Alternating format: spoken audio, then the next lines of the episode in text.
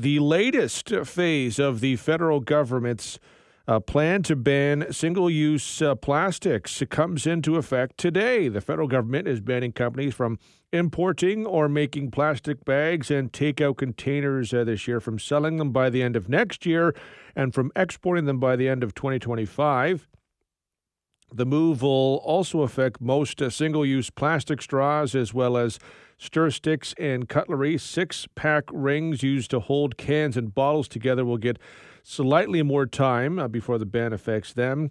Uh, June of 2023 is the uh, targeted start date for that, although some companies have already moved away from the plastic in that sense. Uh, there are some exceptions uh, for uh, flexible straws to accommodate people with disabilities. Juice boxes can also be sold with disposable plastic straws attached with, to them, but that will run until June of 2024. So it's banned as of today is a plastic uh, checkout bags, cutlery, takeout containers, stir sticks, and straws. And again, there's a phasing in of all of this in terms of making, exporting, and selling and whatnot. So it's um, it's something that's been in the works for a while, was delayed slightly by the pandemic, but begins uh, today. Emily Robinson is a food education manager at the School of Hospitality and Tourism Management at the University of Guelph and joins us now.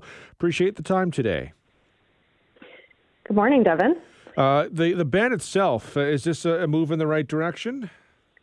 I think so. I think definitely, and um, realistically, I mean, bans like this have been happening in Europe and in a variety of different countries already. I think really North America is just starting to catch up to kind of um, getting to that same point. Uh, I think there's additional challenges definitely in Canada. One of them, particularly, being that we um, are much more spread out than a lot of European countries, which can pose kind of a, you know supply chain challenges with with these sorts of process changes. But um, but I think it's definitely a move in the right direction, and I think something that um, uh, something that is is only going to you know continue to be adopted by by other countries in the future too.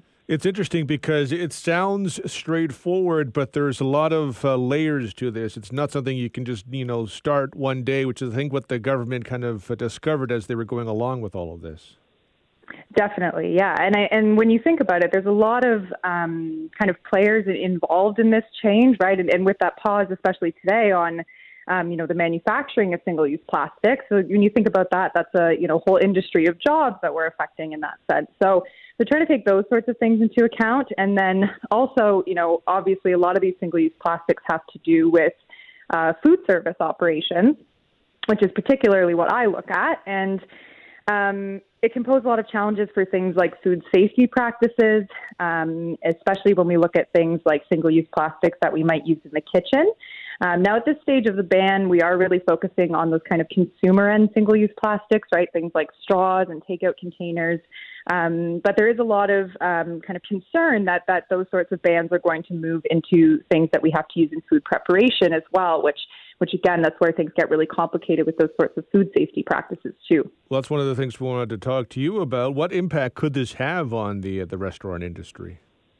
Um, well, it, it's definitely um, uh, you know one of the reasons I think that they're phasing this in slowly is there has been a lot of pushback and concern from the restaurant industry, um, and in particular, organizations like Restaurants Canada have um, really tried to get ahead of this and, and tried to actually push back a little bit because they are concerned for for the operators trying to adapt to these changes and and um, you know if you've ever worked in a restaurant it's a very um, fast paced environment there's always a million things to do so i think you know implementing a change that's so wide sweeping and kind of you know forces everyone in, into to changing habits and, and changing their supply chain um, really quickly i think would um, would have a lot of pushback from the industry. So I think this phased approach is, is the right way to do things. And I think from the restaurant operator perspective, there's definitely a lot of challenges and barriers involved, but um, but I do think kind of you know that it it is the way we're we're moving forward. So um, you know this phased approach will allow them to kind of adapt slowly and just understand that